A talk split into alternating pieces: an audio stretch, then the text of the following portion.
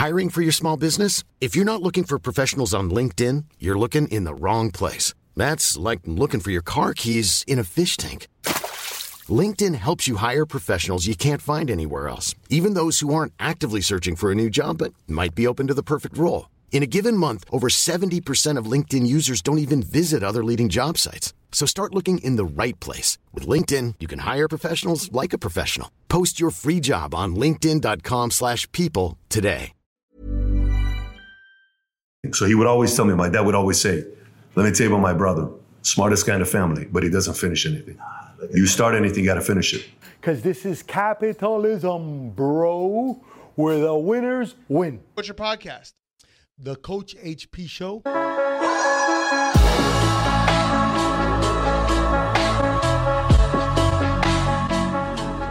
I love it. Coach HB. I HB, like it, what a vibe. You got a great vibe going a on. great We're happy we can meet Great you. Great energy. Dude, we're just we're just gonna get right into this. First question, Pat. How many people in Miami think you're Cuban? Many, Many. huh? many. Tell me why though. Because you have. I'm Cuban. Okay. I was born in Cuba. You have the classic Cuban look: tall, dark, handsome. You got the hair going, and they hit everybody with the Spanish, right?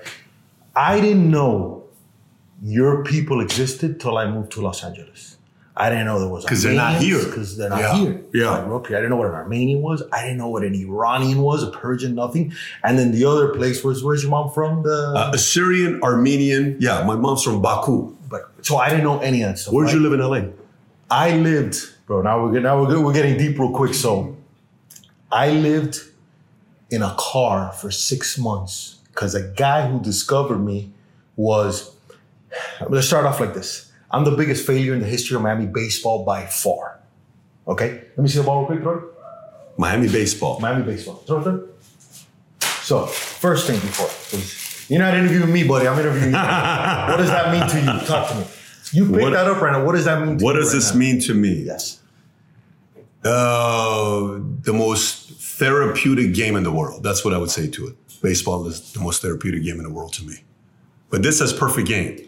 I'm gonna get to why it says Okay. perfect game All right. because you don't know that yet. Okay. But I believe that everything in life happens for a reason. Okay. right? I believe that right now you are the most, you use when you talk to people necessary, you're the most important person in what's happening now in society and in what's happening now with the shift of the two eras. We're the same age. We might not look, we're both 43, okay? We got young vibes to ourselves, right? Mm-hmm. You had Massey here, Coach Massey, mm-hmm. Monday, preaching gems. The problem is he looks old. So the young kids are like, get this guy out of my face. Yeah. But where you're special, and I want to see if you agree with me in this or not, is Pat, you're one of the few guys that has a presence. You're six five, you're jacked, but you got a heart of gold. You're humble. You admit to your mistakes. You admit to, listen, I might be wrong, I might be right, but what you're getting is straight passion, man. And there's nobody perfect to lead the charge of whatever the fuck Patrick wants to lead right now than you. Do you agree with that or no? I, I think there is, I think there's some going on in 08.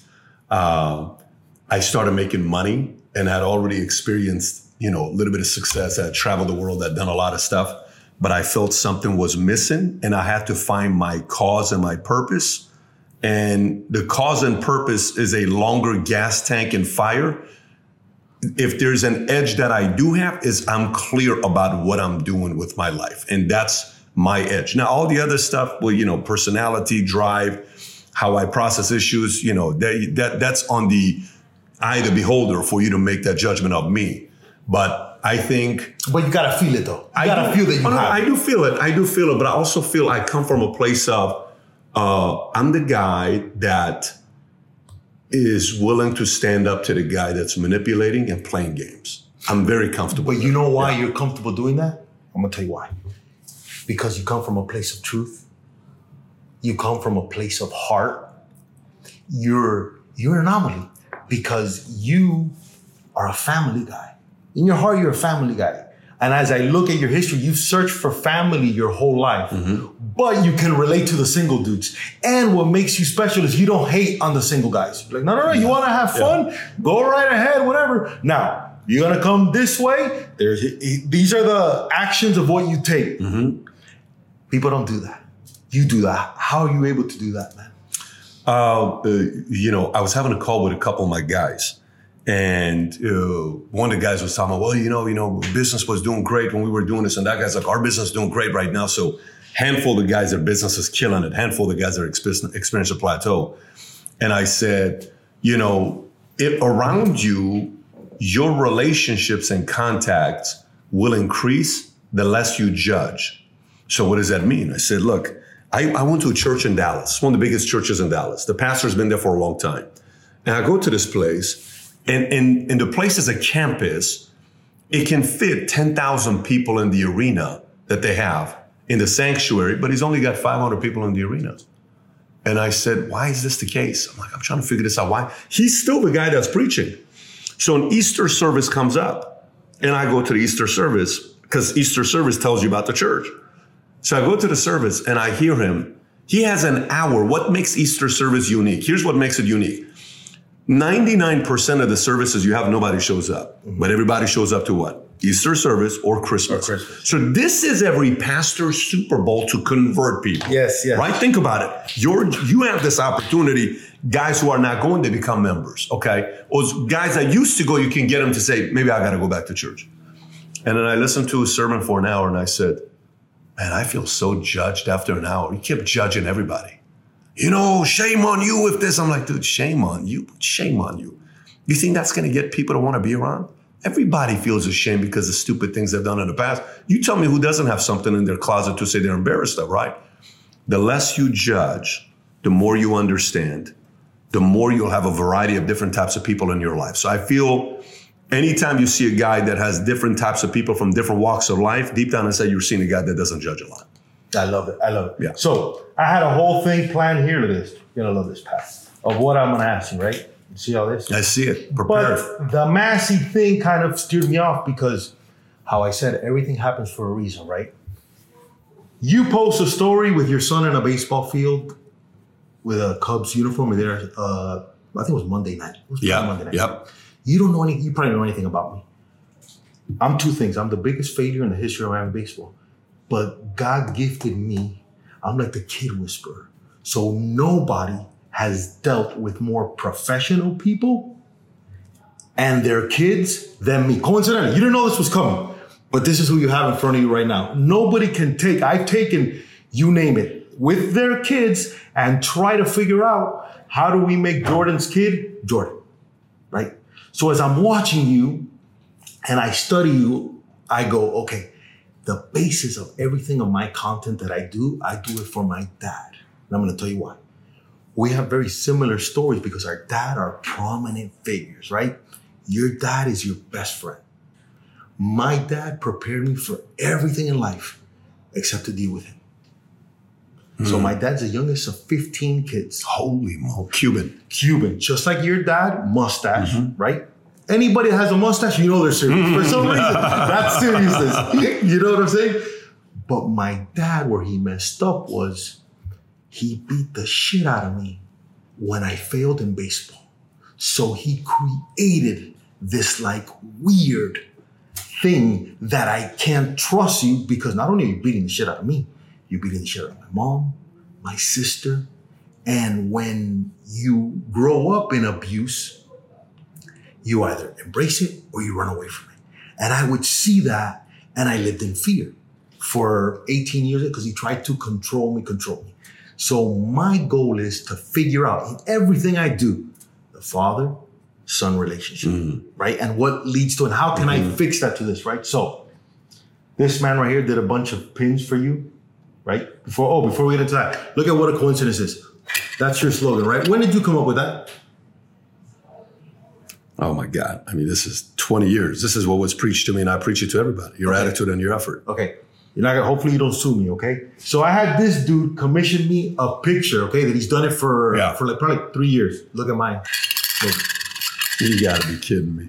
I swear to God. I love that. Now, the third one we have to add to this, Yeah. Mm-hmm. which is something we talked about, is expectations. Because we can manage expectations Yep. and we got to teach that, right? But since I told you what I care about, look at that. That's sick, man. Yeah. That's Six what I- years old. That's what I care about, right? Okay, so now let's talk about Gabriel. Let's talk about Pops. Yep. So I got Pops, right? In your eyes now, if we could go back, kind of like the the Ghost of Christmas Past. Remember that movie that he kind of falls? Mm-hmm. If me and you sit down now with Pops in, where, where was this picture taken? This is 1984 Iran. So me and you and Iran right now, Mm-hmm. looking at this picture here, what makes that dude your boy? Uh, highest level of intensity. Um, his standard and expectation was never be afraid of the truth. Um, you don't need to lie to anybody. Just tell them exactly where you're at and what you're thinking about. Um, hard work. Um, if you're going to say you're going to do something, do it. He had a brother, Johnny, who was the smartest guy of all of them amongst the four kids. And I got his height. He's six four, six five, And he was a physicist and he's a math guy. So I got the math from him and I got the math from my mom and uh, her brother. And but the challenge he had was he was known as 70% Johnny. He would start projects and he would go all That's the way the to uncle. that's the uncle, his brother. He would go all the way up to 70% of finishing the project and then he would drop it and move on and go to the next one. So he was great. He was the smartest, brightest. He would read books. He was all about constantly reading books that nobody wanted to read. Physics, chemistry. Who reads books like that? His brother did. And he would smoke a pipe kind of like Einstein. That's kind of how he was. That was his personality. But he never finished anything. So he would always tell me, my dad would always say, let me tell you about my brother. Smartest guy in the family, but he doesn't finish anything. You start anything, you got to finish it. Smartest guy, he's smarter than all of us, but he never finishes anything. So he would always feed that stuff. But at the same time, the guy loved in his own way without ever telling you he loved you. But you felt 100% of this man's love. 100% of his love. Pat, when you would mess up, how would he correct you? What would he do? Because it's Yeah. Mm-hmm. a different era, you know. We came up with the era that our parents just looked at us and it's fear Yeah. and, and I'm gonna tell you something that's gonna be very weird. So, my mom has hit me. My dad's never once hit me. Okay. My mom's dynamic, the dynamic between the two of them was very different. My dad, in a way, was tough and rough without ever raising his hands on you. But you respected him and you wanted to come through for the guy. Mom was slightly more on the judgment side. You know, you can't embarrass me in front of my family. You can't embarrass me like like that. You That's can't like more like women stuff. Like women tend to Sure, do that, I right? tend to. My dad could give a shit about that. Exactly. Right? My dad's like, listen, here's what I want you to do. Right. So my dad never. He's you know from day one till today, he's never once uh, laid his hands on me. But at six years old, at this age, when I'm in school, I go to school. The teacher asked me, "What do you want to be when you grow up?" I said, "I want to be a dad because I want to be like this guy." You know, we we're talking the other day on the podcast on Massey, the same thing. And we're talking about Tiger. We're talking about Williams sisters. We're talking about Agassi. We're talking about all these guys. And we're saying, take the, what, what role, what percentage of the success is the pops? What percentage of the success is the talent, right? He said 75% plus is the, is the dad, right? Because Tiger's dad started early and the mom, both of them. Serena Williams, the Williams sisters, the dad. Are you kidding me? The guy's ridiculous, right? With the kind of expectation that he had. It's continuous, constant that's happening. It's nonstop. You see a Trump, whether you like Trump or not, Trump is a byproduct of a Fred Trump, and Fred Trump is a byproduct of his grandfather. Fred's father, Trump's father, Trump's grandfather. If you've never studied Trump's grandpa, you will know why Trump is like Trump. Go study Trump's grandfather, who opened up a restaurant, I believe a strip club or something, in Alaska, out of all the places. Like you did this stuff. There's this documentary called Trumpster. Anybody you meet that's hardcore tough, determined, doesn't take shit, and it's constantly going, you're generally going to find somebody in the lineage there, somebody that either challenged the hell out of them, beat them up, expectation was here, nothing was ever good enough, and they had to rise up to it. Now, and that me- continues forever. continues, but let me ask you a question. So Yeah. as I watch you, right, I'm like, okay, I'm like, all right, Pat's trying to figure out the formula for himself. I, I watch you and I'm like, he's trying to figure out, he's trying to figure out. I, when I hear you talk parenting, and the only reason why I'm an expert in this is because I get about a thousand DMs a week. Parents all over the country just asking me questions about sports and stuff like that. And as I watch you, I haven't heard anything that that, that I dis, that I disagree with, because you're on point on everything on everything as you go right. But as I as I see it, okay, there's Pat, there's Gabriel, Pat, Tico, right? Which is uh my dad's name's Hector, I'm Hector. They call me Egg Tico, so is it. And then there's Dylan.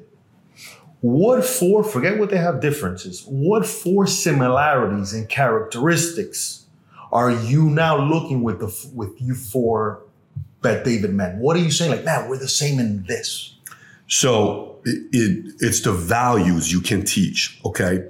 Uh, I can't do anything with your DNA, meaning your, you know, things that you do on your own personality that let's just say, you know, you are somebody that's a morning person. You're a night person. I can't do nothing with that. Okay. That's, that's you. But the values and principles I can teach you, that's transferable to anybody. Okay. That can be transferred to anybody.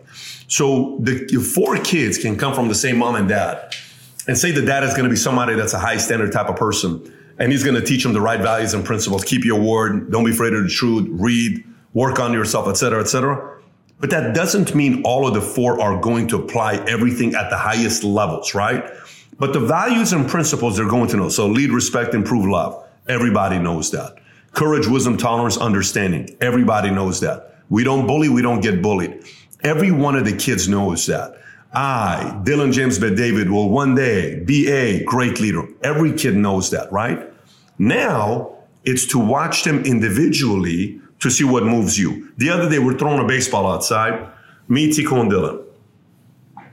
And Dylan's just throwing it like this, very like, you know, Very chill. chill. I'm like, I'm like, what are you doing? I said, throw the ball. It's just throwing. I said, I don't like this game. I said, I don't care if you like this game. Throw the ball. Hit me. Throw it. Then he throws it. Then he's got a button the moment you pr- uh, press. If Tico gets angry, the ball is coming. Right. So he's driven by that. Right. Okay. He's driven by hitting that one button, and then a whole different person shows up. Right. Okay. Right. And then he's going to hit you. And he hits the ball. He, I'm going to feel it. And he doesn't like the game of baseball. So, but Dylan, Dylan is based off of something else. Dylan is more based off, see how you did that? You can do it again. See how you got that? See if you can do a little bit better. See, you got good job, buddy. That's Dylan. Dylan wants to, you know, he wants, he's a flag carrier personality. Right. That's Dylan. Tico doesn't give a shit. Tico's like, listen, here's how I'm gonna do it. These are my standards. Here's my wiring. You like it, you don't like it, that's your problem. But neither is a problem. That's their DNA. It's on the leader's ability to get them to make the right adjustment dealing with those personality. I'll give you one mistake I made with Patrick, with Tico. He's four or five years old. Okay, he's playing some sport. It's either soccer or baseball. And you know, my dream was I'm either going to play professional baseball or I'm going to own a professional baseball team. Baseball to me is therapeutic. There's something very relaxing about the game of baseball, going to it. The sound, the ball, the way you dance, the way you pick it up, the way you throw it. You're dancing. The game is a beautiful game, right? So he's four or five years old. I'm like, here's how you do it. Why don't you do this? Go, go, go, go. And I'm just kicking his ass at five years old. Coach pulled him and said, Hey, Pops, can I tell you something? I said, Yeah, what's up? He says, Step number one with a kid playing any sport, let him have fun. Leave him alone. You're gonna know if this kid's gonna be able to get to the next level or not to play high school or college. You're not gonna know until 12 years old. Let him enjoy the game, okay? So the mistake I made is I started the sequencing of expectation too early. Word. And rather than falling in love with the game, it was more like, come on, we gotta. Right. So those are the times that we as parents make mistakes and we have to understand that different. But as far as the kids go, I'm more trying to find out how you're wired and trying to push you to get to the get the best out of you. when you look at, and I love that, when you look at, when I look at baseball and I watch you because you're an intense guy, everything's about you is intense with, with heart, but you're intense, right? How do you, because I know you had a talk with the coach, you said that, hey man, be tougher with my son, right? But I'm watching, I could tell so many, by that little story that you put, my first question is, is he using a USSSA bat? Do they play USA bat? Because he's using a Rawlings guy bat, but it's a smaller one. So all these things I'm figuring out. I see the coach, older guy, which means he's chill. I'm, I'm watching everything, you know. Mm-hmm. But what I do is just like it's like how Massey said, I project, right? So this is what I do. I got a strong dad, six five, We got six four, six five, six six coming up here soon. Let's have fun, right? But since you're a no nonsense guy, you don't have fun unless it's like fun, fun, right? Mm-hmm. So what I do is these years is to set the tone. So in everything I do, especially working with kids, first thing I do is set the tone. All right, guys, these are the rules. We're gonna go here. We're gonna there. You're gonna throw Dylan. We're gonna throw hard. We're gonna. We're not gonna. This is not. Mm-hmm. Now, if you want to throw that, let me know. I'll lower my expectations. But we're gonna play. This, this is the first thing I do because I started to find out. I started to ask myself, why am I the most disciplined guy, but the kids love me? Like I walk into any field, yeah, hey, Coach HB, they go crazy because we need discipline, and you know that we need discipline. So I set the tone. But right after I set the tone, and it's so funny, I did a post on this uh, on ESPN. I said on ESPN like three three years ago, which which did real good. After I set the tone, I'm so positive. I'm like a cheerleader. Like once the tone, I'm like Dylan, let's go, man. I don't care if Dylan walks straight from third base to second base. My man, hey, that's good. Keep it going. Because what happens is only Patrick Bet David knows what it's like to be Patrick Bet David. You have no idea the pressures mm-hmm. of baseball. You say you love baseball. Baseball is the most depressing sport on the planet. It's the only sport, think of this, that out of 10 times you get to fail seven and be not only an all-star or a Hall of Famer, but a multimillionaire. Mm-hmm. Baseball. Mm-hmm. If in basketball, 10 shots, you miss seven, you're done. If in football you drop seven passes, you're done. And on top of that, let me give you an extra one. Baseball, you fail. I'm the third batter. Third batter, you're fourth batter. I stand up. First at bat, I'm nervous. I'm there. The umpire fucks up. A little league umpire who's an old man mm-hmm. making eight bucks a, Yep. game messes up. I cannot go to you. Hey, Patrick, do me a favor, man. Can we switch at bats for a second? Can I go take your turn? By law, I have to wait. In Little League, it's probably 12, 11, 11 batters to hit again. You know how depressing that is? You know how hard that is? It's the hardest thing to do in the world. So that's why I tell parents empathy, empathy. So I was at the perfect game. I'm the first influencer because of my story. So I just started to share my story. Got picked up on social media, following this whole thing. And I signed with Rawlings. I'm the first influencer signed with Rawlings, right? So I'm at the perfect game in San Diego last year. Best players in the country. Best players in the country. Uh, Maguire's kid, Andruw Jones' kid, uh, Carl Crawford's kid. Best people in the world. I feel that what's happening in society with kids is where it's almost like what's happening in economic sense. We're eliminating the middle class, and it's either you're a beast or you suck.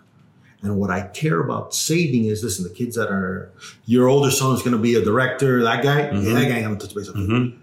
But the kids in the middle, how do I imitate the message that I see those parents do? Because what a coincidence that those parents that are watching those kids, they're not worried about anything. They're like, put your elbow, put your, they're not saying a single word. They're just enjoying it. Maybe because they played, maybe because of the right. So what I try to tell parents that are in the middle of the road right now is this. Your job is to keep the shark in the water. Don't take them out of the water. You keep them in the water. So when you're outside in the backyard and Dylan flings it like this, and inside you're like, motherfucker. I spent all this time. I, I was going to interview Elon, and I told him, "Hey, Elon, let's do it on this day, so this guy could do this, right?" With that pressure. And the minute you see it, you go, "Oh, this guy's it's not his day today," because they don't know how to tell you that. Remember, the hardest thing to do is to drop from 43 to 9 Yeah. to 10 to 5 to 4, right? So this is what you do. You sit there and watch and go, oh, this guy doesn't have it. Perfect. Buddy, let's do three more like this and let's jump in the pool and go play cannonball. Because I want sports to give me this. Because what I care about more than the hmm. six year old Yeah. is the four. How old are you? 41. Because you don't see too many 41 year olds doing this, man. I have a problem right now. I've never once called my dad for advice. My dad lived his whole life for this era of being a grandfather.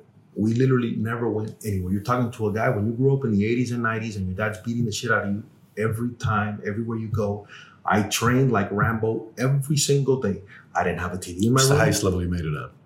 I made it a Division One, but I'm going to tell you why I'm the biggest failure, and this is why this this is message is so important. My dad sabotaged me from when I was young to the seventh grade. Sabotaged me. I'm mm-hmm. literally a prisoner.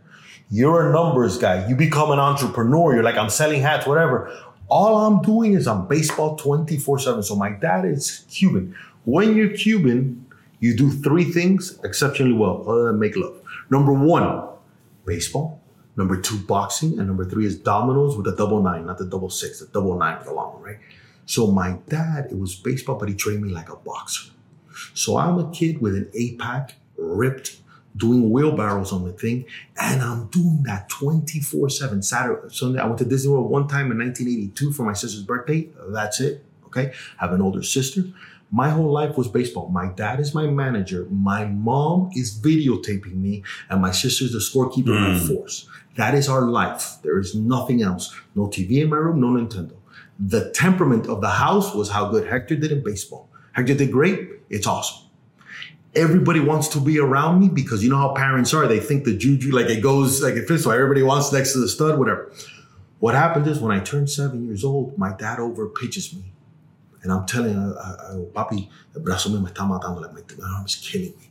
And, in, and with the rage of the world, he's like, tú eres maricón, okay? Which is like, you're fag, you know, that us, you gay, that, that was like our mm-hmm. shit. That's what a cosa de hombre in front of everybody whatever. So I learned how to pitch through pain and the adrenaline would kick in. And I we won first place that year, but I lost my arm. Like I couldn't literally comb my Seventh grade. Seventh grade, right? I'm little. I'm, I'm, I'm the tallest kid. What part, what part of Miami? Like what high school did you play at? I, I went to a high school called Braddock. Yeah. Okay. But all this year, these years are, is the best high school. It's called Columbus High School. I'm, I'm gonna get into that. Okay. Yeah. But this is what happens. So as I lose my arm, I'm still a great hitter. So I'm about to go to high school. I get recruited by everybody. But my dad's a blue collar guy. That's a brain, just like you in numbers, calculus teacher in Cuba, mm-hmm. engineer, all these mm-hmm. things. But he works for Pepsi, stocking Pepsi things for 30 years. Tremendous guy, tremendous worker, never calls in sick. The guy did. When you know a guy drives like this, okay, and in the 90s or 80s didn't have illegal cable, that's my dad. Mm-hmm. My dad will not cheat you a thing. But it's hard to live in this world because in this world, you got to be in the gray of a lot of things. If you right now came late today, there's a good reason. I can't sit here and go, hey, buddy, come on. That's my dad. My dad makes people shorter and fatter. I make them leaner and taller. That's my dad. And he thinks he's being funny. He's like old school guy. You know what I'm saying? So when I get to eighth grade, Patrick, that I start developing and I start realizing chicks and I realize my what's really going on, I was like, look what this guy did to me. So you know where I fought him? Hmm. Because I couldn't fight him physically on the baseball field. Motherfucker. That's what I'm gonna get back to. So I had identity issues growing up. I wanted to be the cool guy. Because I'm losing. I have this look, I have this physique, but I got nothing. I don't have freedom. I don't have cool clothes. My clothes are at Kmart. I have this, I have that. And if at least I had positivity, but my dad's beating the shit out of me every time there's failure. So my life was completely off. Hmm. But I noticed that I'm not a hater, that I'm extremely positive around everybody. And I have this weird, like the trauma put me in this weird thing. And and I tell this to people all the time. I wet the bed till I was 14 years old, Wow. Dealing with trauma of my dad Yeah. beating me up. Right? How old are you? You're you're you're same age or We're the same age. what what, what month? January. I know you're a month guy. What does January mean? That means something to you. January You're what? world. January- January 7th, Okay, got it. And you're January 7th, 79. 79. Got it. 43. Interesting. And your sister's older than you. October, like you. But how many years older? Just uh, one. She's Okay, born 70. got it, got it. 77. Interesting dynamics. Interesting dynamic with Pops. And is he still around or no?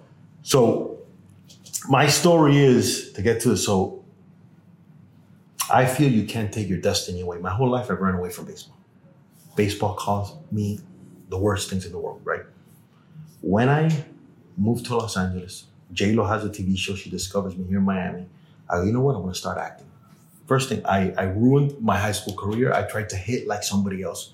I tried to be like at that time Barry Bonds, Jose Canseco, whatever, and I'm a contact guy. But I'm trying to do more to impress, to be the guy, which later in life I would learn that lesson. So I sabotaged my whole career. I went nowhere. I walked on to Miami-Dade Community College when three teams turned into one.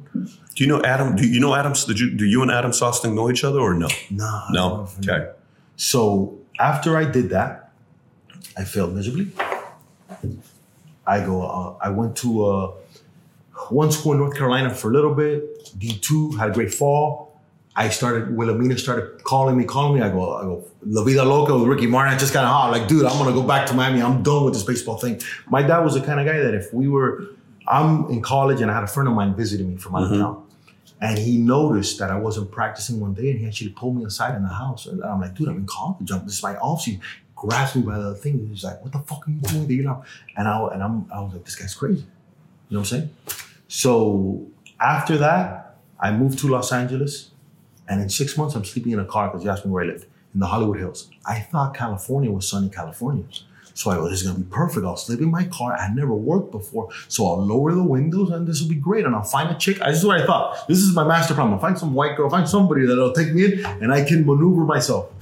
Pat, I didn't talk, talk to a single person for six months other than sunset tanning that I would sneak in. I talked to the girls, they let me tan for free. I look like a million bucks. And Equinox in West Hollywood, okay?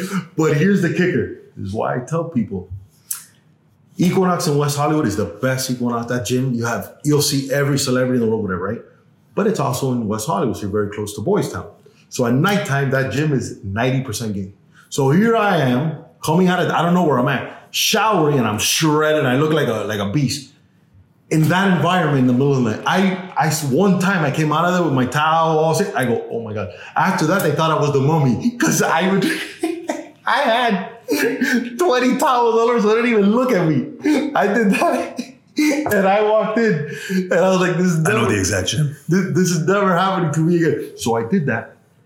Six months into it, my Wilhelmina goes, listen, I want you to talk to this professor. This guy's very good. I was like, okay. I go see the flyer, and the flyer says Gary Austin created the Groundlings. I don't know what any of this is. I come from the baseball world. Created the Groundlings. When Helen Hunt won her Academy Award for As Good as It Gets, she thanked him. Well, this guy has to be good then. I go to his class. Pat, when I go to his class and I'm sitting there, this dude is wearing a retro Houston Astros baseball jacket. I go, he's a baseball guy. I got him. That's all I said. He's a baseball guy. And I knew I had a feeling inside that the school, the acting school, was going to change my whole situation. I knew. it. said, once I started talking to people, he does a baseball analogy out of the blue. I raise my hand and I go, Professor, you're absolutely right. Listen, I used to play baseball, blah, blah, blah, blah, this whole thing. Pat, I end up living with him, his wife, and his four Eskimo dogs that are the most disgusting. Like the house was a disaster, North Hollywood, a disaster. But I thought I was in the Four Seasons because I was learning and I, and I had this thing. I never thought I'd become Coach HB, who I am now. So I did that, and I find myself I have to make a living. I never worked before, and I have a certain amount of money, and that's it. So he had an actor kid that was working regularly, and he goes, "Listen, this guy, his brother has a company called Amazing Parties that does high-end birthday parties." You'd be great at it because you're sports. Why I started doing kids' birthday parties, multi-millionaire Beverly Hills birthday parties. So it's me, the reptile guy, the balloon guy, and I'm there doing baseball stuff and uh, and uh, Doctor Dodgeball. I'm doing all these things, right? And I become a celebrity baseball coach, and I'm training celebrity kids in the Beverly Hills Little League. Okay, where this comes into play is my last, and what I tell people, this is all stuff, bro. This this interview is like you interviewing yourself. Which, by the way, I'm going to say something to you. A lot of people have asked you what the greatest interview you've done. The greatest interview you've done is Patrick interviewing Patrick. Mm-hmm. Nobody says you don't even say that, at least because it's like the Patrick who was interviewing convinced the, the interviewee Patrick was angry in the beginning because he didn't like that you asked it. You asked him the dancing question, but then you convinced him. People don't pick up on that. I saw that, so that's the best interview ever. That acting job was phenomenal. So when I'm there, I start doing famous people's kids Coaching them. famous coaching Baseball, one on one, one on one. But I start to notice this is where my dad comes in that they all lack discipline. That they all these rich kids, very famous parents, but I don't see them in the practices. I see them eating and it's like chewing and food like, like a mess. I go, that's the problem. I'm 26 at the time, 27. Mm. I go, that's the problem. So I start implementing my dad's system, but 2.0, which is on a positive way. So I start telling these very famous parents that nobody tells them anything. I go, listen, buddy, you want your son to have some kind of discipline? We gotta change this. I'm gonna ask you a favor. Are you filming a movie now? No. I need you to come to watch and train. I want you to sit there. And at the time, smartphones weren't. To, I just want you to watch. And every once in a while, say something positive, clap, do something, don't judge. Why? Because you gotta understand that we need you. They're not gonna ask you, but these kids need you. They need to see you. They see that vibe, and they need to see that you're part of the program. Not that you're just funding it, because at the end of the day, listen, your kids right now, you could have imagined to live in a house that you live in now. That was like a dream to you. They're only going from there up in their brains. So we get used to that. How do you prepare? Because that house didn't lead to this, right? I'm like Tarantino with my uh, story. How do we get to that? Because this is the guy. Because how many Bet Davids are gonna work here? Man, I remember this job. Doran. I lived off of Doran and I worked at Burger King Doran. Yeah, I was I was 16 years old, 17 years old, working. My boss's name was Eddie. It was me, Kogan, and Devine. Kogan and Devine were uh, uh, drive-through cashiers, and I was a chef. I was a cook. They wouldn't let me do anything else. So I, I could. I've never been a cashier. They just would say you would make Whopper, no onions. That's what I made in the back. And then, you know, one day I left this place. I got a job offer at Bob's Big Boy, which is five miles from here on Glen Oaks. And then after that, I ended up, no, I- I- Bob's Big Boy in this place, Haagen Dazs.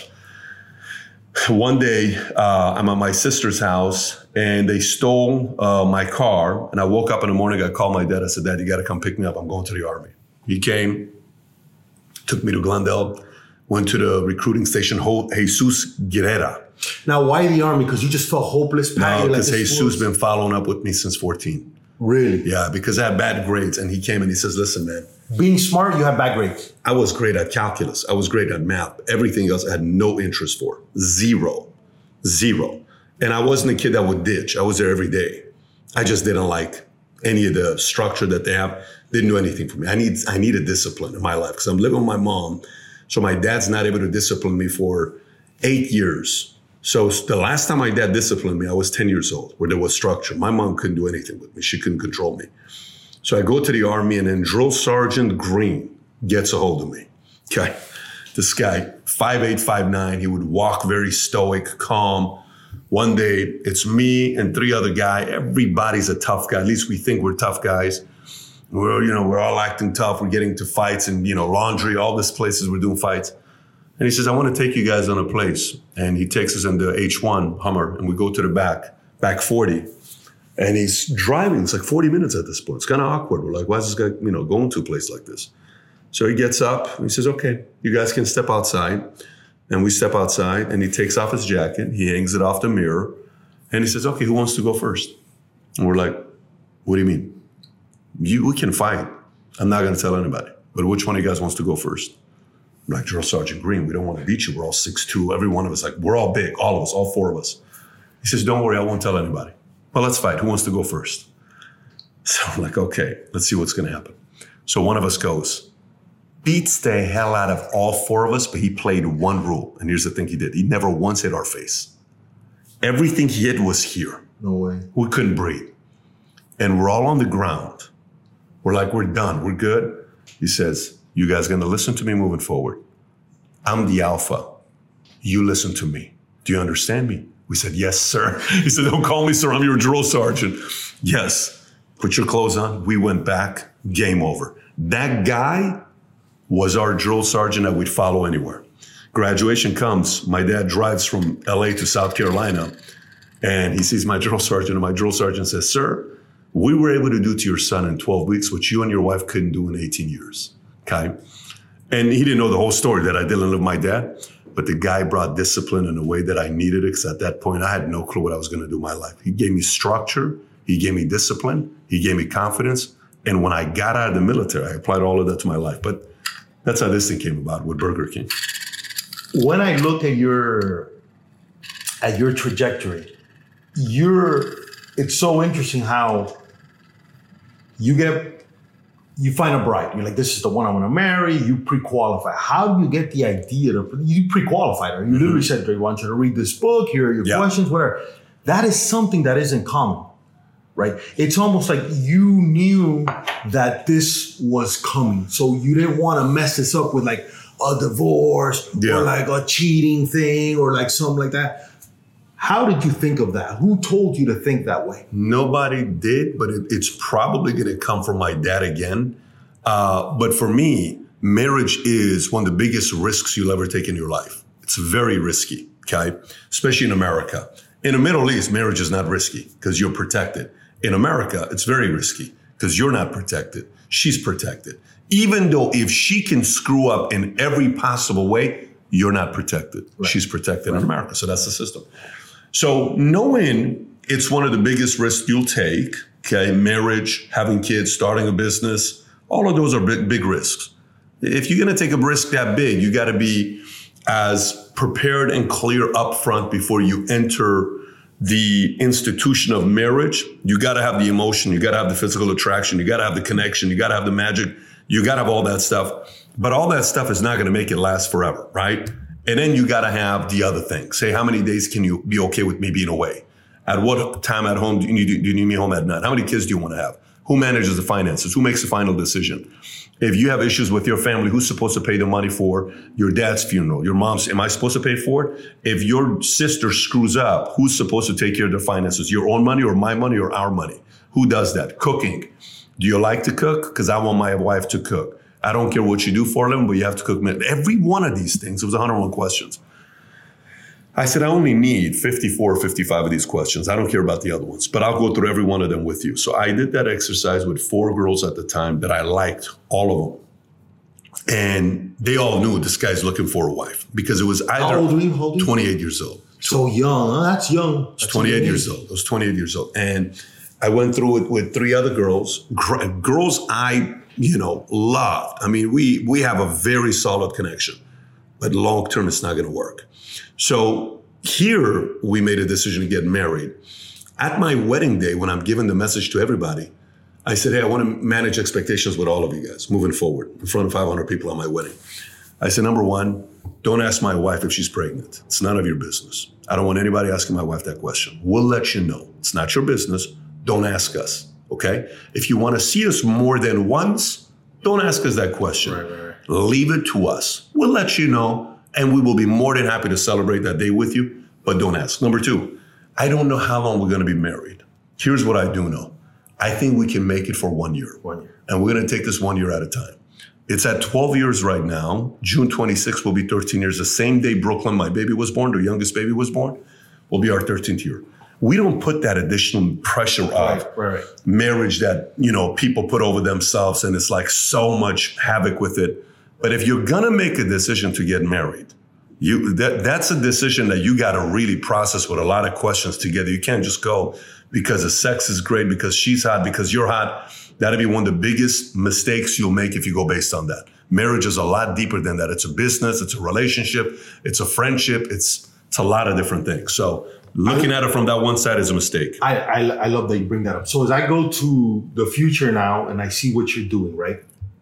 One of the one of my biggest objectives with having you on is I was talking yesterday to Carlos Boozer. Remember Carlos Boozer, the basketball course, player? of So I work with his son. Yeah. And He played for the Lakers two or two seasons. for a little yeah, for a little yeah.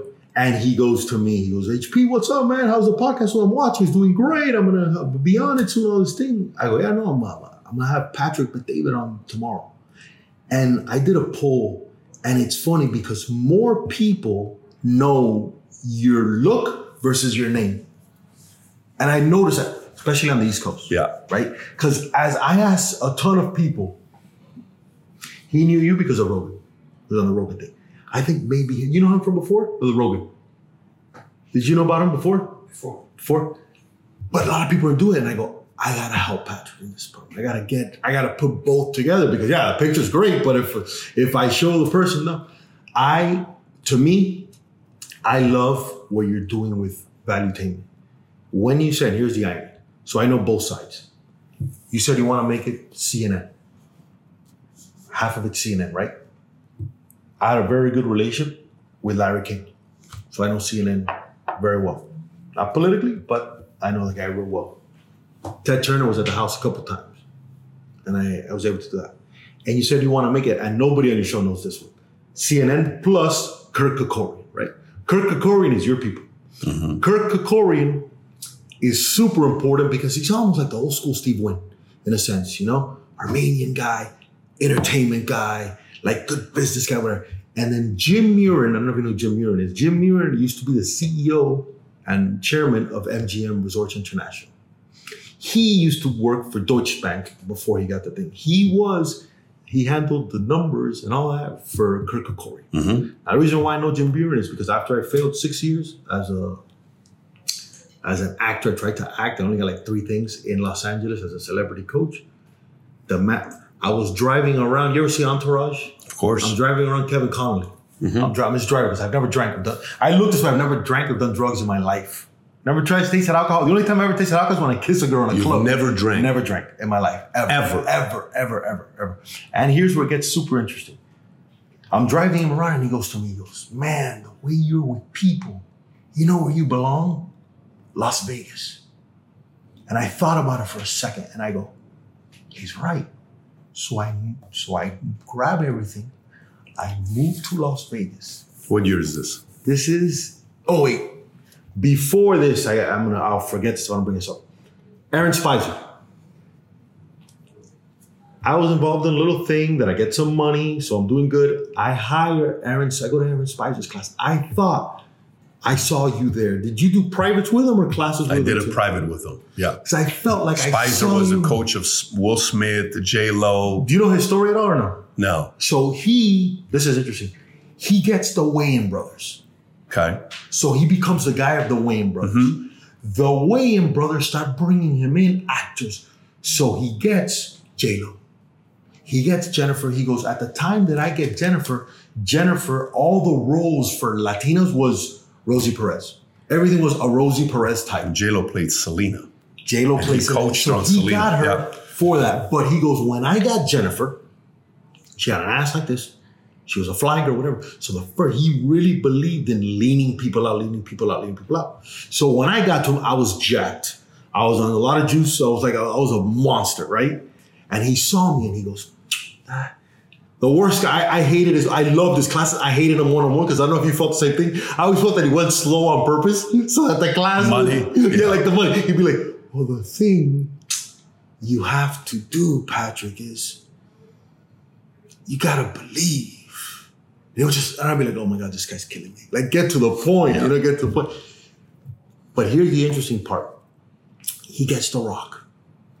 The movie that with Travolta, I think it's called like Get Shorty or something, where the rock plays a Yeah. gay character and the rock is really, he leaned Yeah. them out like He was the bodyguard for Vince Vaughn.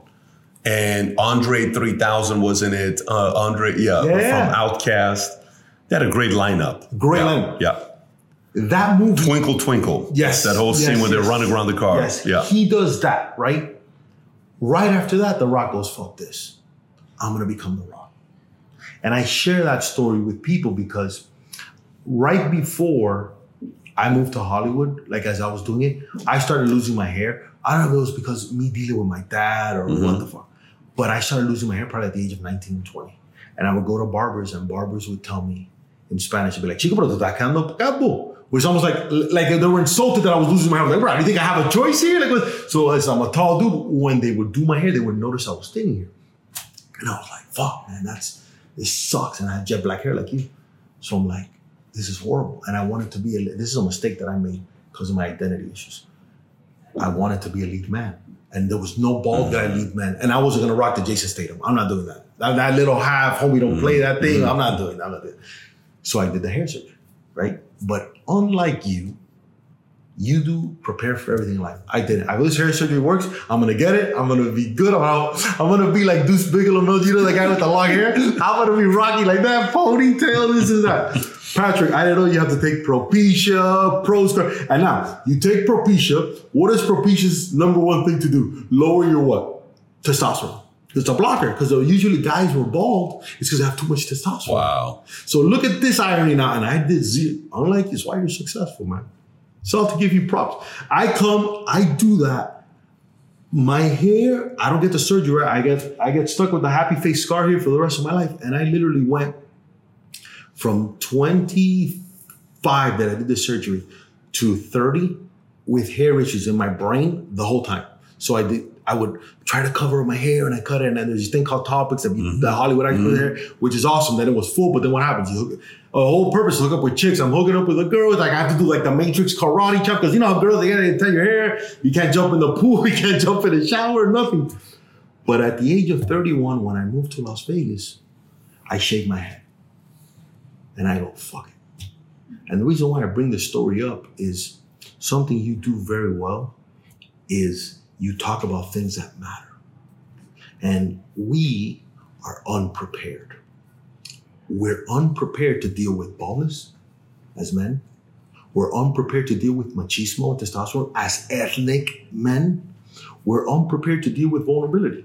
So when Coach Massey on the show mentions, no, that this generation is not prepared and they want everything instant. Of course they are because they haven't been taught.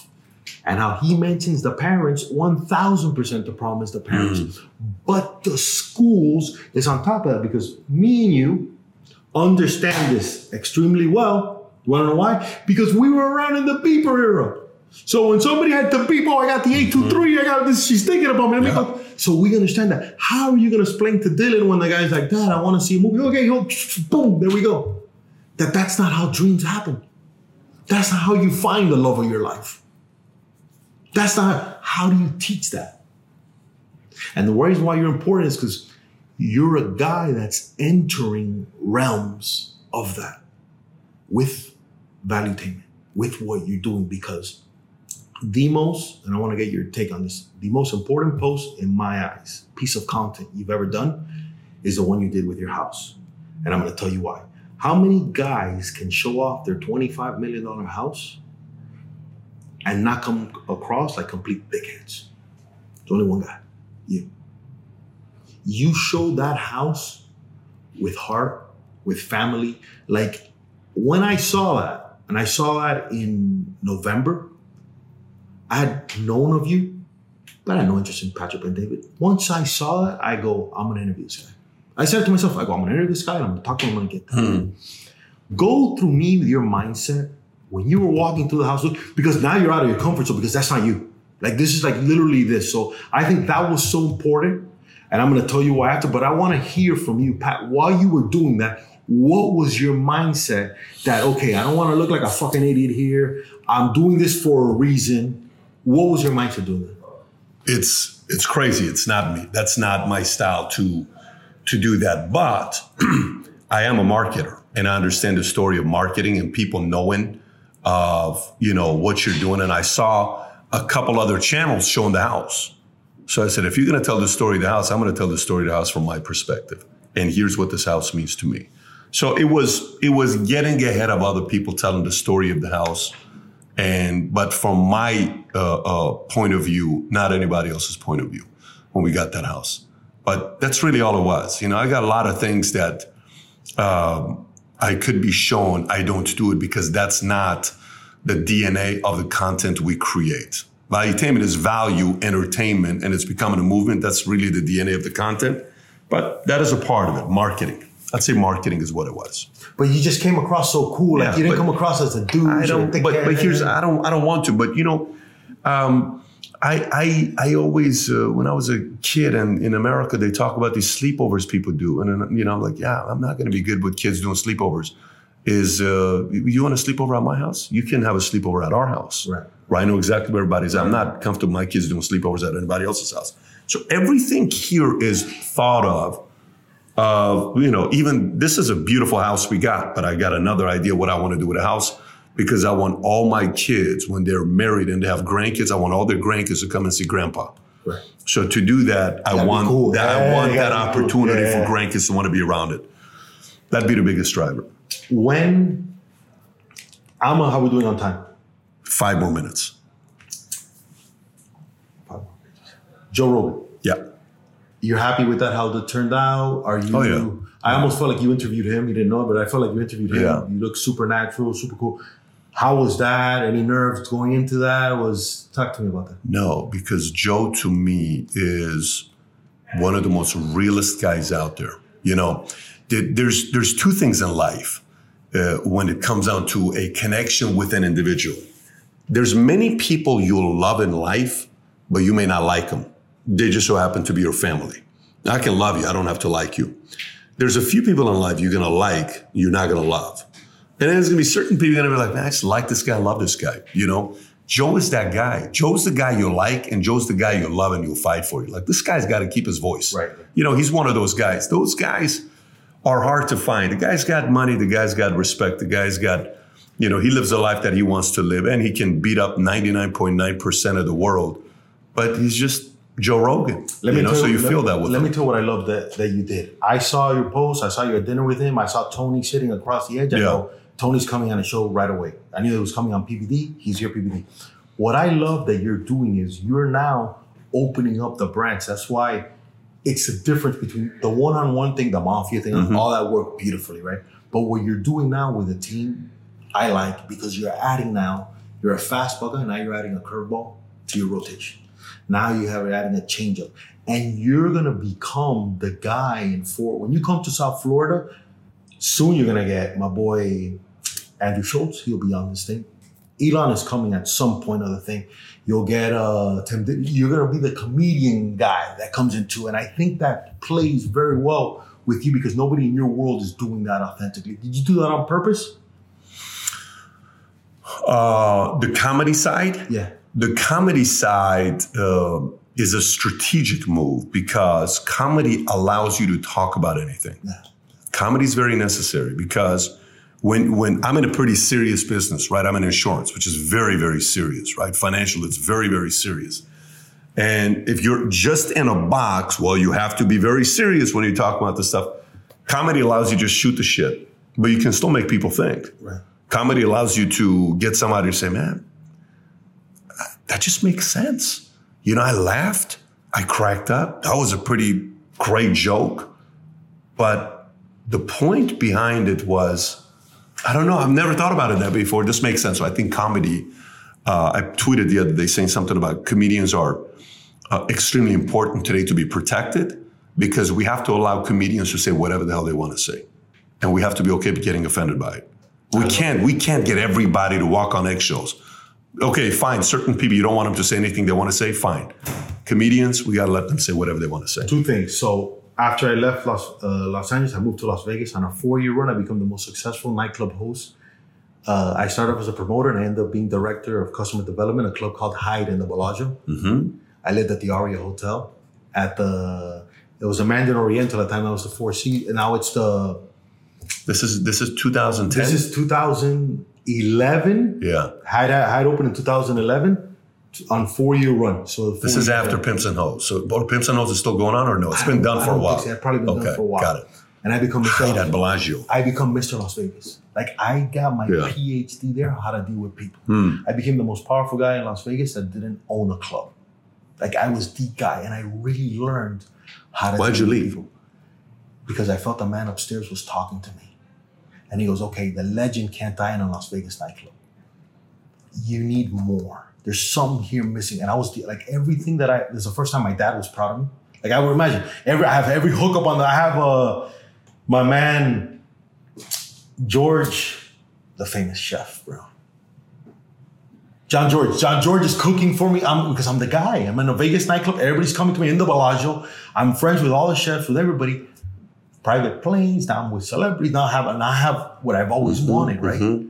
But the man upstairs started talking to me, and he started mm. talking to me, and he goes, "Listen, you." And somebody came and spoke to me and said, "Listen, you're not going to be this club guy forever." The lady was very religious. She goes, "You're going to end up working with kids." I go, "Are you crazy? I'm not leaving this. Set. I've been wanting this my whole life." So the only reason why I left that is because I felt something. Interesting. And then I left to marry the love of my life, who was a Cuban girl from Miami. They went to the same high school, never spoke to her, but I saw her one time. It was the hottest girl in the world. And she reached out to me to throw her best friend's bachelorette party. And I did it. And I saw everything aligning. I go, I'm going to do that. Last place I wanted to do was come back to Florida, to come back to Miami. I was winning like crazy. And I did that and I moved here and I became Coach HB. And all I do is, I'm like the kid whisperer. I help people with stuff in their kids. Pat, there's a million things here. We're gonna have to do a part. I wish we had more time, but we don't because I literally have a mastermind right now. No, they no. keep walking past. You do what you gotta do. Yeah. But dude, I'm so proud of you for everything you accomplish. I'm here to help. I, I can't tell you how many things. Grab the paintings real quick so we can show him that. Before I let you go, anything I can help you with, man? Any questions for me?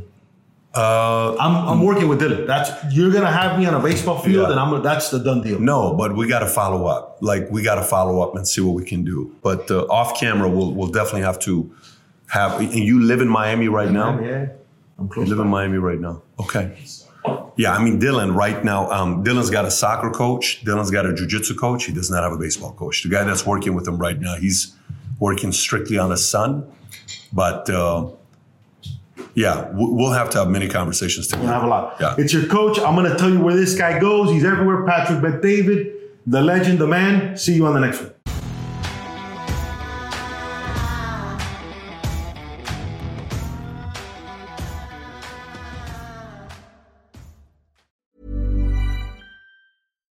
When we're on a budget, we still deserve nice things. Quince is a place to scoop up stunning high-end goods for 50 to 80% less than similar brands. They have buttery soft cashmere sweaters starting at $50, luxurious Italian leather bags, and so much more. Plus, Quince only works with factories that use safe, ethical, and responsible manufacturing. Get the high-end goods you'll love without the high price tag with Quince. Go to quince.com slash style for free shipping and 365-day returns.